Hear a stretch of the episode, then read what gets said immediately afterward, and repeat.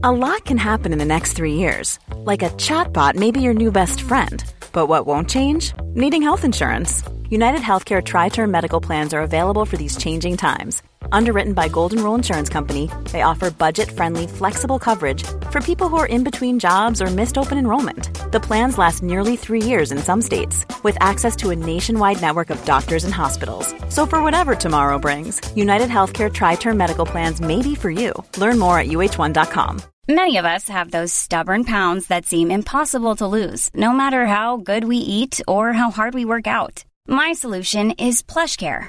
PlushCare is a leading telehealth provider with doctors who are there for you day and night to partner with you in your weight loss journey. They can prescribe FDA-approved weight loss medications like Wegovy and Zepbound for those who qualify. Plus, they accept most insurance plans. To get started, visit plushcare.com slash weight loss. That's plushcare.com slash weight loss. Badass Women's Hour XL on Talk Radio. She'll get you talking. Welcome back to Badass Women's Hour XL with me, Harriet Minter, and my co host Emma Sexton and Natalie Campbell. It's our favourite time of the night. It is Badass Balls Ups. Your questions, are answers hopefully happy, happy people. That's what we like. um, so we are kicking off with our first question. Who's our first question? Emma, is this you? Yes, it is me. Yep. So this one came in from Ariane via Facebook. She said, My partner is a social media influencer and posts really regularly. In fact, their Insta stories covers everything from what they're having for breakfast to what they're wearing. While she is really good at not including any of me or personal aspects of our relationship, she gets quite upset if I have not viewed or liked her content. I do check in every now and again, but it feels like a real challenge to keep up with all of her posts. How do I handle this? I keep making excuses as to why I haven't seen stuff, but the truth is, I'm just not that bothered by social media. I mean, I just don't even know how you met Ariane. That's the first question I'm asking. Like, um, did you not get the clue when she was walking around with a camera in front of her face? Um, I don't know. I don't. I could not be in relationship. I don't think with somebody who was a full out. It is their job. It's their life influencer, and I, I feel like our job is a bit. You have to be a bit on social media. You have to have a presence. You have to be doing things. I don't think I could live with somebody who's a full on social media. And I think you have to look, you are in a relationship with this person. You clearly have some different values going on. And I would want to have a conversation with her about why it's so important to her that you like her posts. Is it because she feels that you're not taking enough interest in her career? Is it because she feels like mm-hmm. she wants somebody to say what she's doing is great and you're the nearest person? Work out what it is. Because if it's just the interest thing, you can deal with that in a different way. If it's because she needs you to validate everything she's doing, that feels like quite a stressful relationship to me. Nat, what do you think? See, the key word there for me was career. If this is the thing that she's doing full time, it's a career. And with, with every other career, you expect your partner to make time when they are not working. So you need to have that conversation. When are you not working? Yes, I get that social media is a different nature of working because you do have to document the things that you're doing, but there needs to be boundaries and spaces where that doesn't happen. So we know that if we're going out for a meal, actually this meal is not going to make its way onto social media. If you want to do that, fine, you go for the meal by yourself. But if you want us to be together, that's not happening tonight because you would do that in every other aspect of career. If it's a different connection where she's just addicted to social media, then that's another conversation um, you know, and you need to ask her what, why does she need that? Why does she need that validation? And why does she need you to like it in a distant vortex, if that's even the right word, because you're sitting right there. The fact that you're sitting there with her means you like her. That's more important than you liking a post for someone else's validation. Um, and I do think it's really interesting. I have changed my relationship with social media. So I don't post as much on Instagram. I don't really do stories apart from work.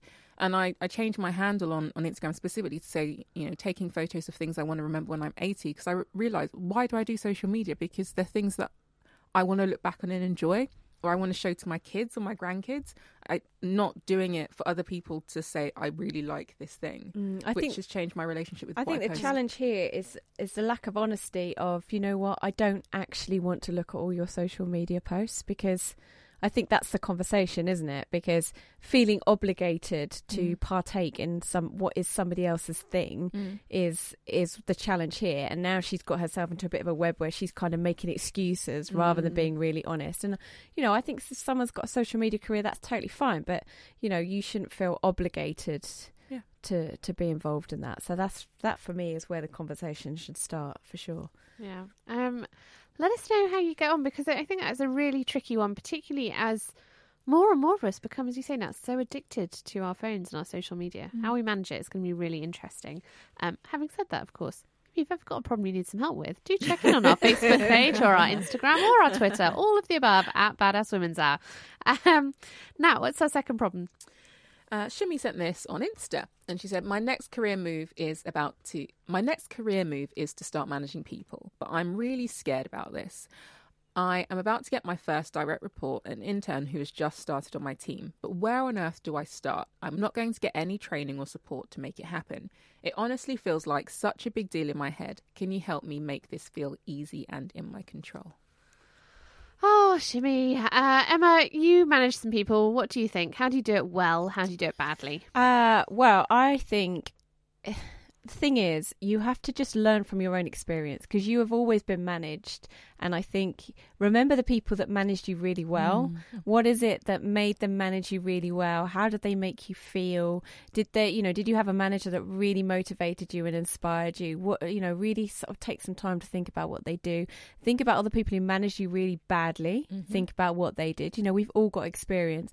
But for me, the biggest thing that I found unlocked motivation and engagement in my team was to appeal to their self interest. And that was to really take an effort to get to know them, to have regular catch ups, and to not move them in the diary. So every two weeks, I'd have like a half an hour one to one, and I'd find out what did they want to do with their career. And then when projects came in, I was able to then steer them towards that and go, oh, you know, you told me that you really want to do more of this. Well, this project will really help you get there. And then I think people people start to feel more engaged because they feel like you're looking out for them, and that's the biggest thing, really. People just like to be heard and looked after. I think the other thing I was going to say to that is really good advice, but also spend some time getting to know yourself and how you like to work. If you haven't done it, um, look up Myers Briggs, which is personality testing. You can do it online for free, and you'll work out your preferred style of working. And then it's worth working out their preferred style of working because what you might find is you're sitting there managing someone thinking, why on earth are they behaving like this? It makes no sense whatsoever and actually just have different styles. And part of being a really good manager is knowing that people have different styles and being able to flex to accommodate that. So, knowing that actually, if you're managing somebody who's more introverted, you appearing at their desk out of nowhere is going to be quite stressful for them, that type of thing. Um, so, yeah, so get to know yourself and how you're going to behave as well as how they are going to behave. Nat?